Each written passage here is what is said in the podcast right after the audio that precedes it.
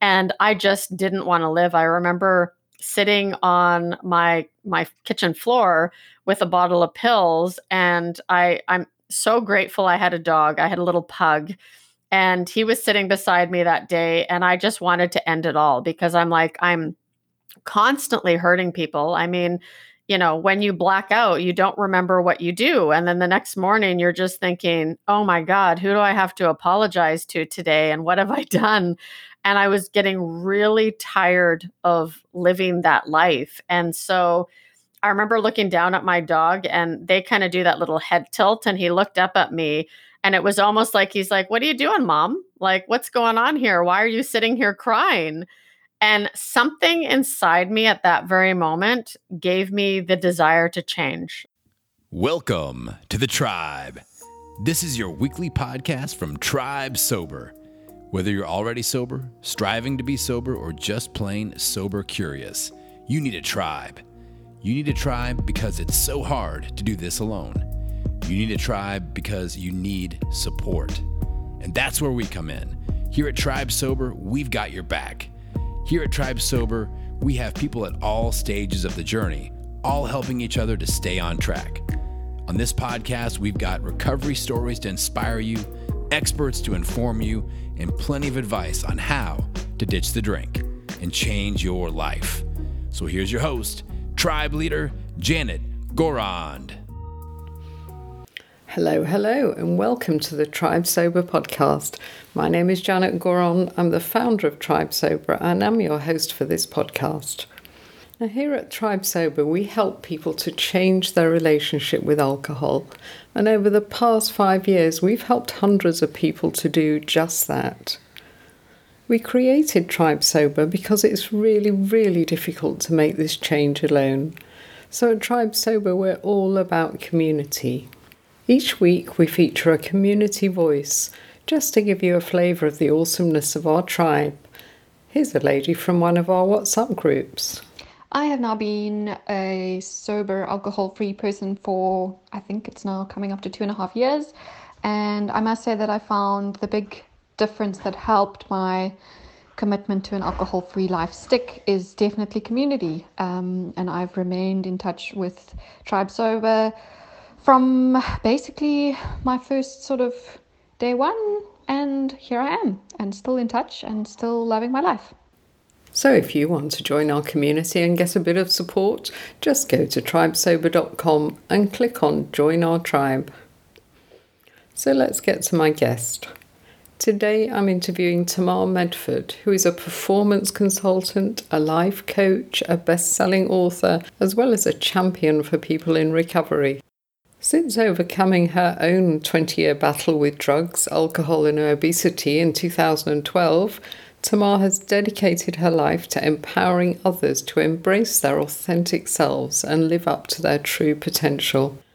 I began our conversation by asking Tamar to tell us a bit about herself. Well, thank you, first of all, for having me on your show. I'm super honored and I really enjoyed our last conversation. Um, yeah, I'm from Canada. I live just east of Vancouver, British Columbia. And I just enjoyed my coffee while you're getting ready, ready to settle down for the night. So, um, a little bit about me I am not married. I was married before, and now I've just been with my current spouse, who I met in recovery. And we've been together for, oh gosh, probably about six and a half years. And he's got a son, but I don't have any kids uh, which really allows me the time for my side hustle. Um, I'm actually have a full time career in uh, sales and more inside now. Obviously, due to COVID, I can't travel, but that is kind of where I picked up this passion for podcasting and and creating another you know healthy journey and and learning how to stay healthy on the road. So now I've kind of incorporated that into my home life because, of course, everybody was stuck inside for so long. I find that over the last six months, I've really had an opportunity to kind of dig into my niche and, and really expand on my podcasting and my coaching. Great. Okay. Well, I certainly enjoy uh, listening to your podcast. We'll give everybody the details of, of that at the end. Uh, so let's let's think about your story because I've read your book and I've heard some podcasts of yours. So I uh, I'm quite familiar with your story, but obviously we want to hear it again now. But what struck me is, that, and certainly you you emphasise this point that you you had a really happy childhood, a very good upbringing, and then somehow you just went completely off the rails, big time, didn't you? I did, and I love to talk about the happy childhood part of my story because I think there is, as you know, a misconception that in order to be an alcoholic or an addict that you have to have some really traumatizing childhood you know you have to have suffered from abuse um, maybe homeless lost everything and for myself excuse me that just wasn't the case you know i had uh, my family and i immigrated from the netherlands when i was a year old we came to canada uh, to follow my dad's dream and, you know, they spent every weekend with us and gave us lots of attention. I have a younger brother as well. And growing up, it was just a really happy, normal childhood, you know, that I, I see as normal. And um, when my dad decided to follow his dream of becoming a filmmaker, uh, we moved out to British Columbia. And because we had lived in another area of Canada previous to that. And so we started to move around quite a bit then. And I got, I was incredibly shy, although if you ask my friends, they'll tell you that, you know, I'm crazy saying that, but I am really shy in big groups. And I was back then because I was always having to make new friends every time we moved. And so um, each time I went to a new school, I was terrified, right? I didn't feel like I fit in. And I just, because I had always tried to impress my dad, he was one of those kind of the tough love when it came to, okay, well, you got a C, you should get a B. Or, you know, I was in soccer, oh, you scored one goal, you should score two, right? So I, I was always striving for that perfection, which I believe that's where my perfectionism started. Um, but when I got into high school, um, I really felt lost because, of course, you know, when you're in earlier grades, you're always in the same class for the full year. You make these friends. And of course, going into high school was a completely different animal. And so, of course, I wasn't around my normal friends at the time. And I was, I just, I really felt that need to fit in. And when I was 14, I remember um, going out to a party and actually being able to drink a considerable amount of alcohol for the first time. And you know my parents because we um, i was born in europe and it it's not alcohol isn't frowned upon right? So we could have a couple sips of my parents drinks or their wine coolers and stuff like that. So it wasn't something that was taboo or i couldn't do. But i remember first getting drunk and i just thought my life went from black and white to color.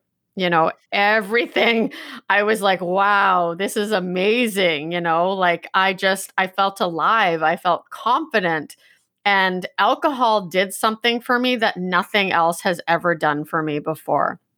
And you know so even though i had this wonderful childhood there was something you know some sort of gene and i know it alcoholism does run in my family that as soon as I took that drink and I got drunk for the first time, I wanted to chase that feeling. And that feeling didn't go away for a very, very long time. Yeah, so I, I, was a bit similar with my first drink. It just feels like a magic potion, doesn't it? And you think, yes, I found, I found what I need. Exactly. and you, you, have a theory. Uh, I mean, just stray off your your story for a moment, but I read or heard you say that you believe that us people that get into trouble with alcohol, when we have that first drink, we feel it more intensely than normal people that don't develop a dependence. I thought that was really interesting.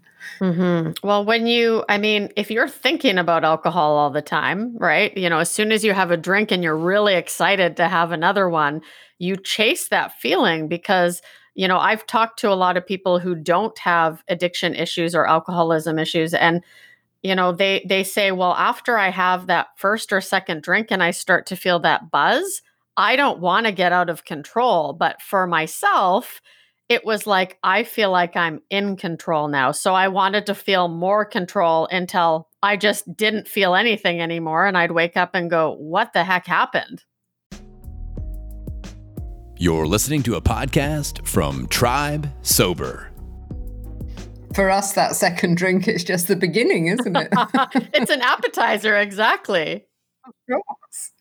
So there you are at 14, you know, drinking rather too much as a as a young teenager. What happened after that? What kind of age did you leave home, for example? So I drank all through high school. I had a really fun high school. Like, I won't lie. I had a good time. You know, I didn't start off right away hitting my bottom. And after I graduated, most of my friends ended up going off to college or university. And, you know, after that, they got into relationships. But I never wanted to stop the fun. I mean, I was always thinking, well, if I if I smarten up here and I go to school, I'm not going to be able to you know go to that next next weekend's house party. And I was the type of person that after New Year's Eve, I was already planning the next year's New Year's Eve because it always had to be better and better. And so, you know, that's what I looked forward to. That was my life and it became the norm. And unfortunately for me, my addiction runs much beyond alcoholism. And in my probably early to mid 20s, I had, I was hanging out with a friend actually, and we were after work. Um, she's like, Oh, I have to go pick up something. And so we ended up going, and I had no idea what she was doing. And we went back to my place to go have some drinks. And she's like, Hey, have you ever tried cocaine before? And I thought, no, you know, and but I wasn't afraid to put anything into my body. And that went along with pills and everything else. And so that's the first time I had gotten into harder drugs. And unfortunately, I learned that that could really allow me to drink even more. And so that became another addiction. And I ended up in places that looking back now just make me sick to my stomach because you know, I looked at myself as a very classy person. You know, I was a classy alcoholic. I was the life of the party, right? I mean, it just wouldn't be fun if I wasn't there. And now I was doing stuff where I'm in the middle of a crack house, you know, in an area I didn't know, trying to get high above and beyond my alcoholism. And this continued on for a few years. And then, of course, I got into um, addiction of yo yo dieting because I was drinking about 5,000 calories every single weekend of alcohol. So when you're drinking that much, of course, your, you know, weight gain and my love for food didn't help either and fast food uh, because I really couldn't afford to eat healthy. But, you know, that's when I started my addiction to yo yo dieting as well. And it was just, you know, 40 pounds down, 60 pounds up. And, you know, I got into some very terrible relationships, very codependent relationships because I was always with other alcoholics or addicts. And that ended up in abuse. Um, I ended up, you know, going into a deep depression, and I'd I'd always kind of suffered from depression throughout my addiction, but uh, I, you know, locked myself away after that. Uh, I was assaulted by one of my exes who was an addict, and I just sat and drank myself silly and used for two months straight before a friend of mine, actually, one of my best friends, she's my best friend today, but she, we were best friends in high school she kind of appeared. I ran into her in a bar the first night that I went out. And so that kind of started the transition to creating a better life. But of course, I had to learn for probably about another 10 years before I actually smartened up. But I just, I did what society told me to do. I got married, you know, I bought a, a condo, I bought a car, and I really didn't see myself as an alcoholic because I had grown so accustomed to the life I was living. I truly thought that was the norm. Yeah, well, alcohol has been so normalized, hasn't it, by mm-hmm. society? You're you're the strange one if you don't drink. Exactly. So how, how much were sorry, how much were you drinking in those days when you you had your car and your condo and your job and everything was your husband and everything was normal? How much were you managing to put away as a functioning alcoholic? Well, it would usually be at least like during a weeknight, it would be anywhere from six to 12 beer. And usually we'd end up dipping into the vodka and, you know, my ex husband now, but we would, you know, as soon as we got home from work, we would crack a drink. And he was not, he was a great guy, but he was much friendlier when we were drunk. And so we loved each other when we drank. And that was the first thing we do. We cracked open the vodka and I would usually grab a beer. And on the weekends, it would be anywhere from usually, you know, a, a, case of beer, so 12 beers, and then we would start in on the vodka. And usually by then I was already in blackout, so I wouldn't remember. But you know, it was I I would guess probably about 10,000 calories in alcohol every week, which was crazy, but it was the normal. Yeah. Yeah. Wow. So when did you so you're saying when your friend came round that that evening, did she say to you, um, Tamar, you've got to get your act together?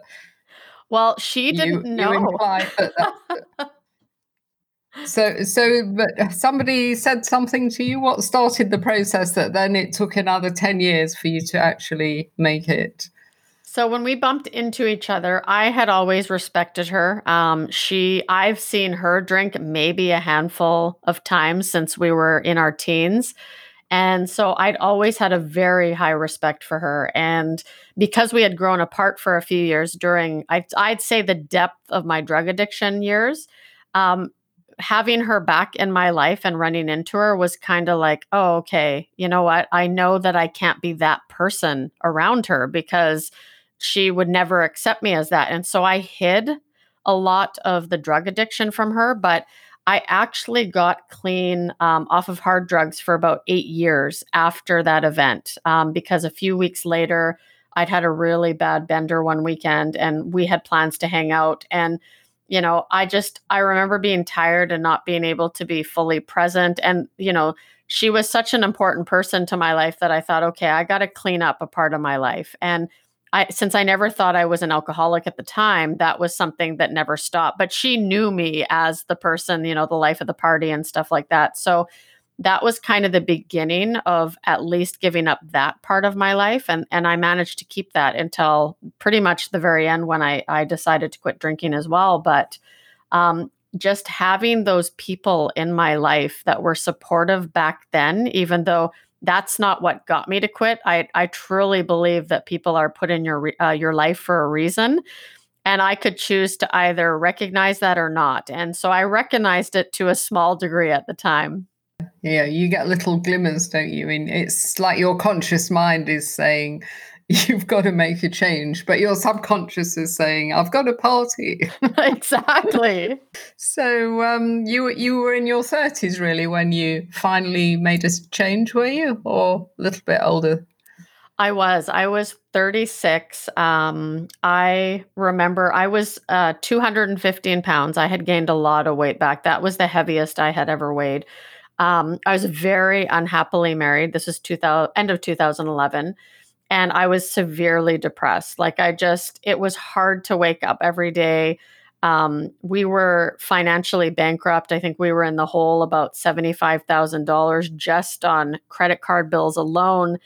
And I just didn't want to live. I remember sitting on my my kitchen floor with a bottle of pills and I I'm so grateful I had a dog. I had a little pug and he was sitting beside me that day. And I just wanted to end it all because I'm like, I'm constantly hurting people. I mean, you know, when you black out, you don't remember what you do. And then the next morning, you're just thinking, oh my God, who do I have to apologize to today? And what have I done?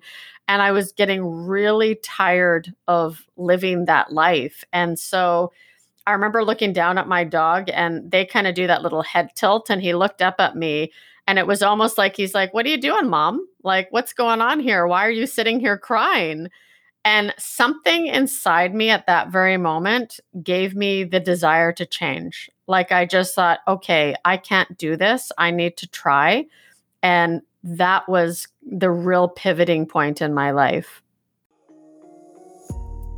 You're listening to a podcast from Tribe Sober. If you'd like to join our warm and welcoming community, just go to tribesober.com and hit the membership tab. That's www.tribesober.com. So you knew that you had to make a change. How did you do it?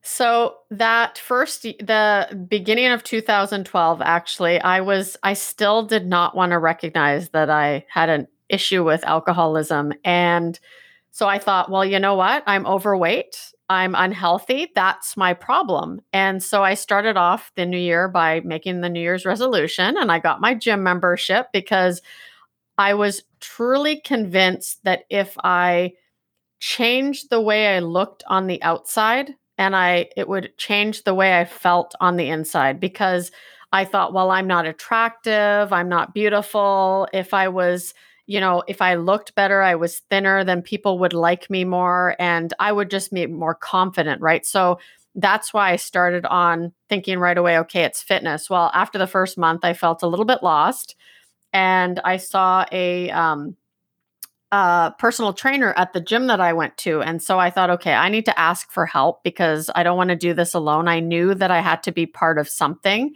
And so I asked her to be my personal trainer. And and we were sitting down for our um, introductory meeting where she we talked about goals and stuff and she said you know first of all we realized we knew each other. We went to high school together. We were in gymnastics and which we're i was terrible at by the way. So we had a good little laugh about that um, but then she said you know what's your goal? What do you want to achieve? And i said well i want to be able to fit into a bikini and I want to go to Las Vegas and I want to go to a pool party because for me that that was like the ultimate party, right? Is being thin, being in Las Vegas and she kind of laughed at me a little bit and she said, "Okay." And so for the next um it was about 5 months, I went all in to this workout routine. You know, I had chicken broccoli and rice every single day. I would allow myself that one epic, you know, treat meal on the weekends and stuff. And I followed everything to a T because that's what I do. I'm an all in mentality kind of person, right? Just like I was with my drinking. But the one thing that was getting in the way was the drinking because I'm like, okay, I've gone a little bit of time by not drinking as much. And I thought I have to come up with something because I really wanted to lose the weight. And I really believed that was my problem. And so I decided that I would drink three beers per night and I would just, we would go out. So I would bring three beers with me per night. And that's very difficult to stick because, like we, you know, talked about earlier, that's kind of just the appetizer. And I would make my husband take me home, which wasn't always easy. And I would um, drink a half a bottle of NyQuil so that I could pass out. And I was really proud when I was sending my trainer my food journal that I had only had nine beers that weekend, you know, and that was a big feat for me. And I was thinking, yes, I'm pretty awesome here. Like I went from having 18 beers in one night to three beers in one day. and what did she think about it? Did she think it was awesome? She laughed, um, and I would soon find out why because she actually was the person who would eventually lead me into recovery. Because I remember, you know, as I was losing weight, I was feeling more confident, upbeat, and I was really thinking, okay, my life is really going to change here. And it, it, was. But we went, we decided to go bungee jumping, and I'm ter- terrified of heights. And on the way there, because it was a couple hour drive, she had said, you know, hey, by the way, if you ever need, you know, um, help with your drinking, I can help. And I was like, oh, I don't need this. Like, I don't have a problem. I'm drinking nine beers per weekend. Like, there's no problem here. But she knew because of the way I talked about alcohol, I would always focus on how proud I was that I didn't drink as much as I did. And you soon come to realize that, you know, if you have a problem with alcohol, um, you kind of want to always justify that you're you don't have a problem, right? If you don't have a problem with it, you don't even talk about it. And I couldn't like exactly.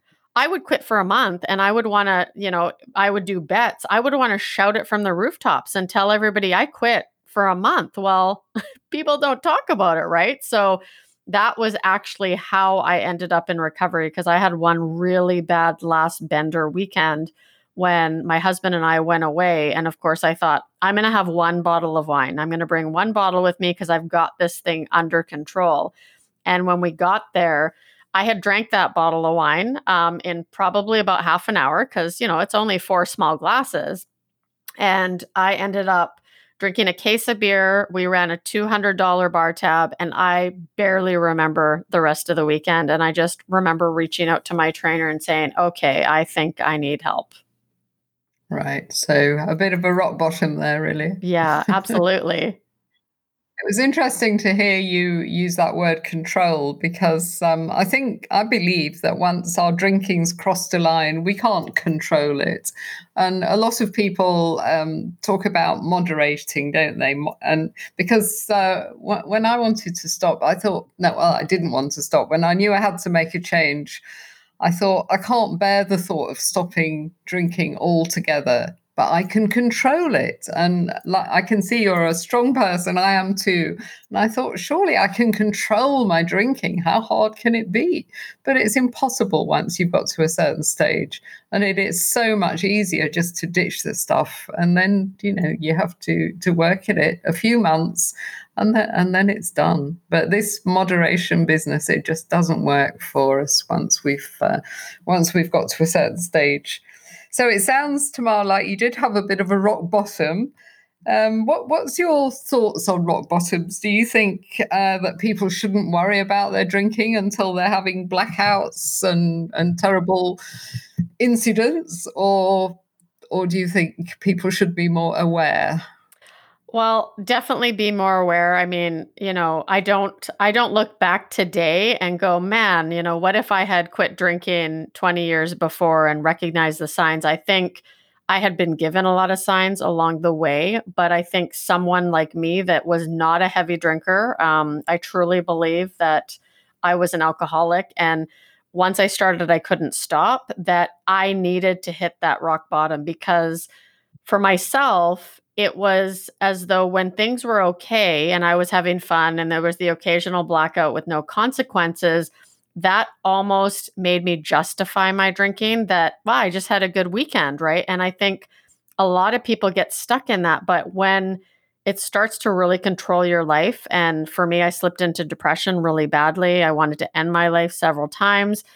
Then I I really for I needed to hit a rock bottom by going, okay, my life is really out of control. Like I'm $75,000 in debt and I think that's okay. And I'm spending the last $20 of my credit card on a bottle of vodka so I can get through till payday. Like I think for some people, though, unfortunately, they have to hit a bottom like I did for them to see that it's a problem. But I definitely recommend, uh, you know, hitting that realization much before that point.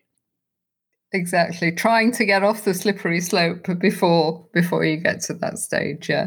Well, I don't, don't know if you talk about um, low risk limits in America, but uh, well, in in Europe, and I talk about it here, they uh, they say that drinking more than a bottle and a half of wine a week uh, can you know can harm your health. So I always say to people, if if you uh, can't keep your drinking below that level, then really you should probably ditch the stuff. I mean, for someone like me, I look, I think about a bottle and a half of wine a week, and I think, well, why would I bother? You know, I was putting away more than that in an evening. I mean, it's it's just not worth the bother, is it? Just ditch the stuff and, and make it easy for yourself. So when you went back to your trainer and said, "I need help," uh, did she uh, link you up with AA, or where where did you go? Yeah, I I decided I needed that support. Um, so the twelve steps really worked for me because it allowed me to first of all find my higher power um, i'm not i would say I'm, I'm not a religious person i'm more of a spiritual person so that aspect was difficult for me to grasp but when it was put to me that, you know, it's just something bigger than you because I say I was the general manager of the universe and I was trying to control my life as well as everybody else's. So it was very rewarding when I finally thought, okay, this is exhausting. Like I don't have to do this, right? And and really owning um my current life and cleaning up my past. But you know, I needed that support more than anything. I needed to be able to talk to somebody and and admit what I had done and what I was struggling, like the thoughts that I was having because it is very common for alcoholics to have the same type of thinking and to be able to say that to someone and them go, "Oh, me too. I can totally relate."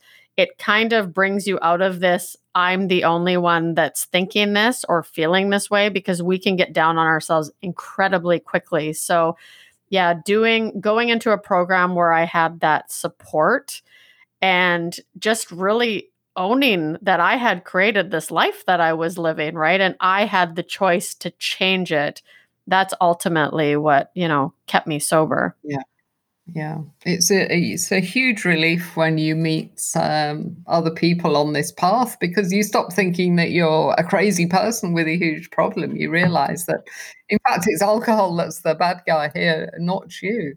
You know, we we run workshops and people come along. Well, we do them on Zoom at the moment for obvious reasons, but people still cry on Zoom when they tell their story sometimes, and and you can tell that there's such a relief. Uh, it's palpable. You know, they for the first time ever, some of them are telling this, their story just about just how unhappy alcohol has been making them and mm-hmm. just how worried they are. Because often when they're with their friends and their family, they, they brush you under the carpet. You know, they pretend that everything's everything's fine. Yeah. So I think you know where, wherever you can go to find a group, it's absolutely essential. It's it's almost impossible to do this alone once your drinking's got to a certain stage.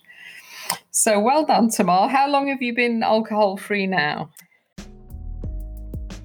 You're listening to a podcast from Tribe Sober. It has been almost eight and a half years now. And wow. yeah, it's incredible. I honestly, when I quit drinking, I was scared. Um, I remember thinking, oh my God, how am I ever going to have fun again? And which is kind of entertaining now that I look back at it because my nights might have started off as fun, but they never ended that way. And especially towards the end. And I'm like, I, I must be insane to think that I'm going to miss this lifestyle. And yeah. I haven't, you know, it's just now not drinking is normal to me. And going out with people for dinner and them not ordering a beverage. I mean, if they drink a glass of wine and they leave the bottom, I'm kind of looking at them like, really, you're going to waste that? But it's it's quite normal actually not to drink when you go out now. yeah, yeah, absolutely. And um, yeah, I mean, I agree with you so much. I'm only in my sixth year of sobriety, a bit behind you, uh, but I think uh, I think we gain so much more than we lose. You know, the, what keeps us trapped in drinking is the fear, isn't it, that we're going to lose, you know, our life. You know, we'll lose our friends, we'll lose our social life. How will we relax? We have all these fears, and then you have to work through all of those, and you come out the other side, and you realize you've gained a whole different life. I mean, I was quite mature when I finally made this change, but I feel like I've been given a, a second chance at life. You know, it is. It's you're given a new life, and it's uh, it's totally awesome. I wanted to ask you, Tamar. I've gathered from um, your podcasts that, and I think it's in your book as well, that you're like me. You're a great fan of the power of mindset. Talk to us about mindset.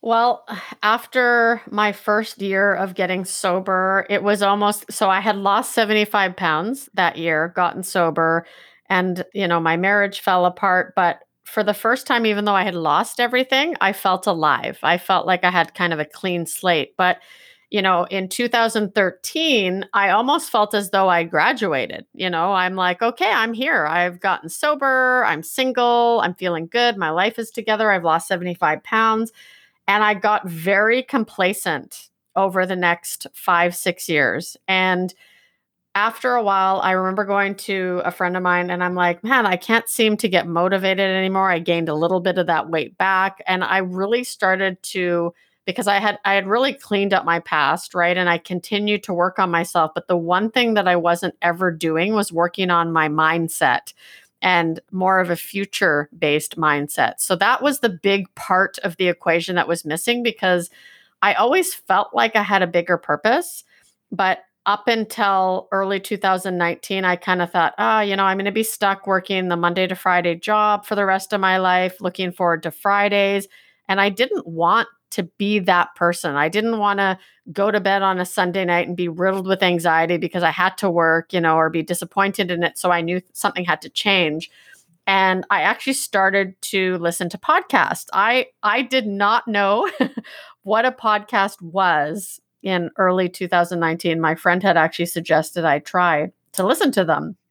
And that was when I actually found our mutual friend, Adam Shibley, is because for me, again, it was about health and fitness and, you know, kind of gaining control over um, my health and my weight because I had started to gain weight again. And I connected with his group, um, really enjoyed that. I was focused on weight loss, but then I thought, okay, um, it's time to create a vision for myself. And I actually remember going, I went to one of his events September of that same year, and I was surrounded by a bunch of people in the health and wellness industry, other podcasters. And for the first time, you know, I was sitting across the table with um, one of my mentors, Allison Melody from Food Heals. And she's like, Tamar, you're not you're not drinking any wine. Like, what's going on? What's your story? And I said, Well, I don't drink anymore. And I, you know, I'm trying to reclaim control over my health. And she's like, why don't you start a podcast? And she goes, you know, you have a voice, you have a story, you need to share your journey. And right then, I gained that belief that, okay, maybe I was meant for more. And so, I started to figure out what do I actually want for my future. And I, you know, I I teach this with the coaching I do now, um, which was amazing in itself because I never looked at myself as someone who would be coaching other people. But somebody's like, Tamar, you have 20 years of addiction experience to pretty much every addiction that there is.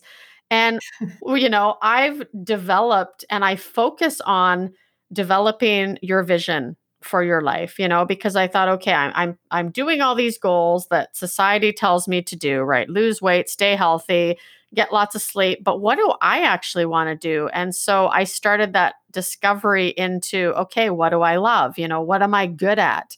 What do people come to advice for me for? And it completely shifted my mindset. And all of a sudden it was like okay I want to help others for a reason. I've developed my purpose now, and I've just been so driven ever since then that everything that I do aligns with that vision of wanting to empower other people to live up to their true potential because I never thought I could. I always had those negative self talk like, who are you to teach other people about mindset? And who are you to be a life coach or anything like that? But who am I not? I mean, you know, I'm sure you can relate. You know, you have a gift, right? You've been through something that a lot of other people are going through, and not a lot of people know how to get out of it. And so, for me, you know, getting sober was the first part of my journey, but then really shifting into how do I now create a life that I could have uh, never imagined? And honestly, I go to bed very early in the evening, um, much later than, or much earlier than it is where you are right now. But I love going to bed because I'm so excited to get up. And I wake up at 4 a.m. in the morning. And I do that now without hesitation because of the mindset that I've developed. And I finally feel like I have a purpose and a passion in life. Oh, that's beautiful, Tamar. Yeah, I think um, you remember when we used to, you know, drink all the time because we wanted those highs, didn't we? Mm-hmm. And but it's all chemical highs, and as we know, there's a massive price. You know, the hangovers, the coming down, the depression, etc. But if you can finally get out of that trap and then create a life you don't want to escape from, and and get in touch with your purpose, you know, I think we're both um, so full of energy because we, we've tapped into our purpose and our values. You know, everything's aligned now. So um, it's it's just amazing, and I think magic happens when you stop drinking. For so many people, I mean, I've I've got a, a friend who's a famous author. She's called Clare Pooley. I don't know if you've read her book. It's called The Sober Diaries. Mm-hmm. Get it on your Kindle. You'll you'll really enjoy it. And um, she when she was a little girl she always wanted to be an author. And you know that was her dream. She was always writing stories. She was very good at school at english. And then uh, she became an advertising executive had did the corporate stuff you know for a couple of decades. Then she got married had three children. And then in the end she couldn't juggle the work and the children anymore. So um, she decided to stay, become a stay-at-home mom, you know, and then she uh, started putting on loads of weight, and she was drinking a bottle of wine every evening, and you know, she got into the trap that we've been in.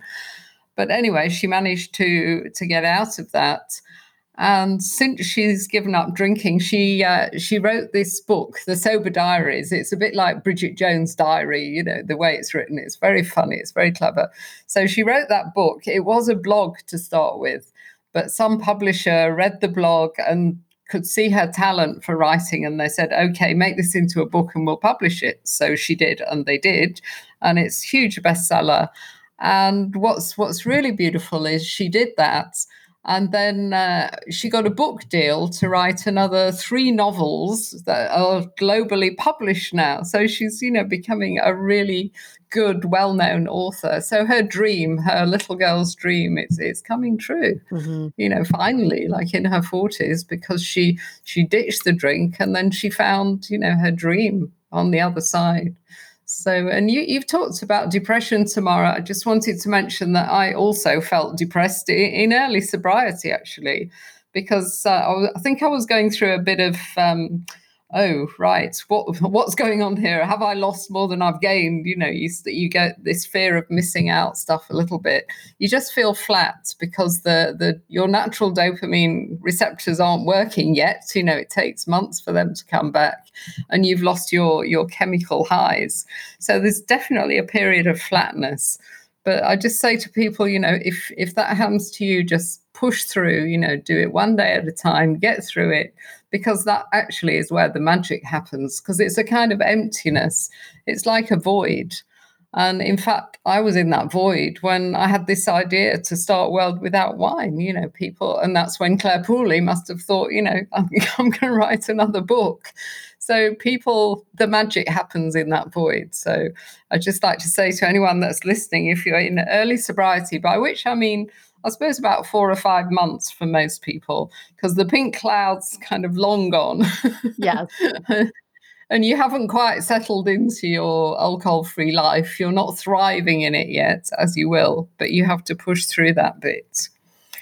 So we've talked about Clare Pooley's book. Let's talk about your book. How did that come about? I've read it. I enjoyed it very much. It's almost a kind of manual as well to help people, isn't it? Talk, talk to talk to us about your book hope elevated yes yes and um, i can tell you that publishing self-publishing my very own book was a dream come true um, you know it was probably the biggest high that i've ever had in my life you know and i've had a lot of them but um, I mean, I remember in high school, I was not very good in school because I didn't apply myself, not because I wasn't smart enough to. But I remember my English teacher putting my final exam on my desk and saying, Tamara, if you fail this exam and you're in my class next year again, I will make your life a living hell.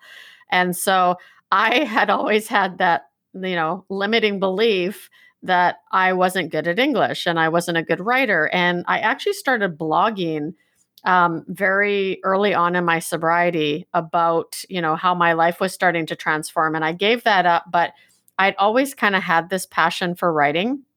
And then, of course, when COVID hit, um, I had had a few people in the entrepreneur space say, Tamara, why don't you write your story? Like, you know, and I guess I looked at it like I didn't have a significant story because I hadn't gotten homeless, right? I mean, I think there's this perception of in order to be a true alcoholic or addict, that you have to live you have to be homeless you have to live under a bridge and drink alcohol in a brown paper bag and that wasn't me i was a much more classy alcoholic right and so i honestly even when i got sober I, I remember sharing and i'd be like well i don't want to share my story because i can't relate to being homeless. Like i had lost everything and i think i had hit a pretty substantial bottom but my bottom was when i decided to stop digging and when people started to go, listen, you know, there's probably more people that can relate to your journey through addiction than someone who was homeless, somebody who went through a recovery house or, you know, treatment. And I never thought about that. And so I'm like, okay. And I decided to join a course, um, like a support network, which was a 14 day to launching your bestseller. So I learned how to do it. I learned how to write. And I just started sharing writing out my story and I wanted it to the purpose of writing Hope Elevated was to inspire other people to get vulnerable and share their experience and share their journey because I had to go to my um, therapist several times through writing the book because a lot of stuff came up that I had completely blocked out or forgotten. And so I was, it was very therapeutic to write that book. But like I said, the day I, I wrote it in six weeks um, because I was at home, I wasn't traveling, and I published it July 14th on Amazon. And it actually, that first day, it became uh, a bestseller on Amazon, and I hit 52 ranking overall. And I remember seeing that and just crying because I think that's really what shattered those limiting beliefs that I wasn't truly capable of something more. And it was so like I can talk about my past now, all of the things that I discussed, the abuse, everything, and it doesn't get that twinge of, you know, sadness or I want to cry because I've now been so vulnerable and open about it, but I think just being able to do something like that and have it happen and the way it did, I still like I feel emotional when I talk about it because it is truly one of the best highs I've ever experienced in my life and I just I really want it to help other people give them the belief that they can change. Every Saturday afternoon we open up our Tribe Sober Zoom Cafe. It's a safe space where our members can connect, check in and just shoot the breeze about alcohol-free living. If you'd like to be a guest at the cafe one Saturday, just drop us an email at janet at tribesober.com. That's Janet, J A N E T, at tribesober.com, and we'll send you an invitation. Yeah, so what a win writing a book like that because it was like therapy for you. It was cathartic and it's going to help other people and it's a, a bestseller. I mean, wow. And you wrote it in 16 weeks or something? Six six weeks. six weeks. Wow. That's super impressive. How many hours a day did you work on it? At least two. I like I said, I still have that all-in mentality. I I right now yeah. you were talking about comfort zone earlier. And I almost, it's comfortable for me now to be uncomfortable. If I'm not uncomfortable, I don't feel like I'm growing. And so I'm almost, it's just this, okay, I, am going to do this. I'm going to do it all in. And so, yeah, I put every, every ounce of passion and heart that I had into getting that book done when I said I was going to get it done. yes, yes. Us drinkers, we do tend to be all or nothing people, that aren't we? That that's why we can't moderate. You know, we either we drink nothing or we drink, you know, the the bar dry. Mm-hmm. There's, there's no in between for us. And it, it's interesting again about the the stereotype of the alcoholic that you mentioned, because I believe these days that there's a spectrum of drinking. You know, on one end you've got the person that never drinks, on the other you've got your your guy in his with his bottle in his brown paper bag, the homeless one. But in between those two, there's millions of millions of people like us and that's why I think, you know, we almost have a responsibility to be vulnerable and share our stories because people will relate and they'll think, oh, right, yeah, well, I drink like she used to drink and she got clean and sorted her life out, so I can do it. Mm-hmm. So, um, yeah, well done for that book. Wow. So people can get that book on Kindle wherever they are in the world. And it, is, is it come out in a print copy as well? It is in print now, um, so you can get that on Amazon. You can download it from anywhere. Um, just you know, Google if it, if it doesn't come up, just look up my name, Tamar Medford, or Hope Elevated. Right. Okay. I love the name as well. Um, and then your podcast, which is called The Road to Health, isn't it? And that's uh, tell us uh, the the context for that. So I started that December because, like I mentioned, I was traveling for work a lot and I wanted to share my journey about how I was going to go get healthy. And I wanted to do it in a very vulnerable way. And because I, you know, I have also addiction to food and I still struggle with that today. So the whole purpose of the podcast was just to go, okay, here's some things I'm trying. You know, I have a, a health coach now and I'm experimenting with things that actually work for me and that's something that i really i had to to develop a better relationship with food which i'm still developing but that was the initial reason i started the road to health because i wanted to inspire others to take a chance in that healthy transformation regarding, you know, anything from addiction to food, all that kind of stuff. And it's interesting when COVID hit, obviously I stopped traveling. And so I pivoted a little bit. And then it came to because I, I wrote the book and I started to become empowered like, what more can I do? What more can I do? And I finally saw that vision. So now i i really i share my journey um, i share my struggles so what i'm going through regularly but i also love to have guests on that have overcome adversity of any type and now are really developing their mindset and what they did to change their lives because i think it's important to get that message out there so that everyone can relate and it's just it's so fun because as you know we get to meet amazing people like yourself and it's just it's such a cool journey when you get to you know be on a platform like this and talk to amazing people from all around the world that are trying to make this world a better place. If someone's listening to this podcast and they they know that they've got to change their drinking but they they can't quite make that decision. Can you think of anything to say to them to encourage them that it's worth it? Because it's not easy. We both know it's not easy. It takes a, a good few months of hard work. But what's on the other side? Oh, so much. I you know i when i meet somebody who's new and interested in sobriety first of all you know i always ask them do you want this like and i get them to see how their life is unmanageable essentially you know? So they kind of open their eyes to the pot- like potential that they have a problem at least but it's once you start to get sober and you realize that you don't actually need you know alcohol to mask your pain to fuel your fun um, it's amazing how you learn to embrace life you know? You you start to see the world in a different light. You know, you start to everything, all your conversations become real, your friendships become real. And that was something that I struggled with, right? When I got sober, I was like, like you said, I'm going to lose all my friends now. But the people you start to meet and attract into your life by taking that step and becoming sober, it, it's so incredible. And I always like to say to, you know, my worst day in recovery or sobriety is way better than my best day when I was active, you know, and it took a lot to say that, but it's just once you realize that you're so much more capable than you think you are, it's amazing. It's like you can't stop that feeling and you can't, you know, you keep hunting for what's the next thing that I can do or accomplish or achieve. It's great. So, there you heard me talking to Tamar Medford, who is using her life experience to inspire others. She's got a lovely way of phrasing things, so let me pick on two quotes from that interview.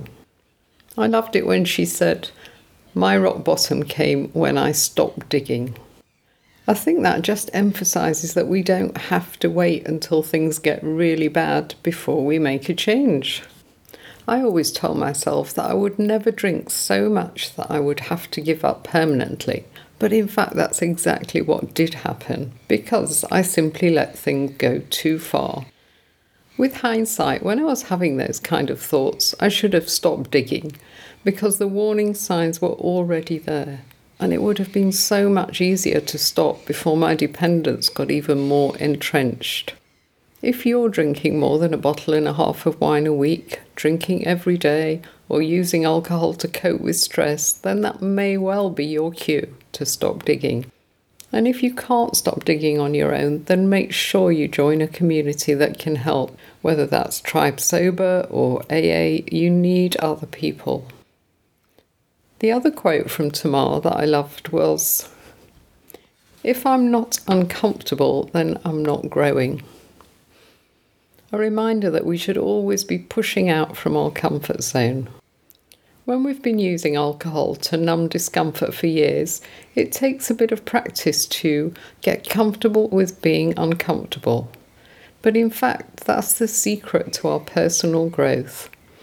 And one of the most inspiring things that we see here at Tribe Sober is that we see our members exploring all sorts of new interests when they get sober they've got time and energy, maybe for the first time in years, and they're pushing out from their comfort zone and discovering all sorts of hidden talents. The trouble with sobriety is that we're led to believe that it's a dark, miserable, and boring place. And in fact, I think that's what keeps so many of us trapped in our drinking for years. We see sobriety as giving up something valuable and embarking on a lifetime struggle to stay away from the booze. And indeed, when Tamar first gave up drinking, she worried that she would never have fun again. But when she really analysed all of those fun nights, well, yes, they certainly started off as fun, but somehow they never ended well. And eight years into her sobriety, she feels that she's gained so much more than she's lost. Sobriety brings us more energy, more creativity, better skin, better health, and less anxiety. Admittedly, we do lose hangovers, blackouts, excess weight, health problems, and dehydration, but surely no one is sorry to see those go. We also chatted about mindset and how important it is if we are going to make real changes. Tamar never imagined she could be a coach, but a friend convinced her that her life experience can help others. So she created a vision for herself, and her personal vision is to empower others to live up to their potential. And everything that she does aligns with this vision. And we agreed that if we can just tap into our purpose and values, then we can find true happiness. To connect with Tamar, have a listen to her podcast. It's called The Road to Health. She's also written a best selling book called Hope Elevated, and her website is theroadforward.ca. I'm putting all of that in the show notes, so please check it out. She's quite an inspirational lady. So thanks for listening. Please subscribe and share, and I'll see you next week. Ditching the drink is like climbing a mountain. It's hard, it takes courage and grit, and an experienced guide. And that's where we come in. Here at Tribe Sober, we've climbed that mountain, and we know the view from the top is amazing. We've used our experience to put together a unique membership program that will support you all the way. We've got challenges, chat rooms, sober buddies, trackers, and milestone awards, and that's just for starters. So head on over to tribesober.com and check out our membership program. It's the essential resource for anyone looking to ditch the drink and change their life.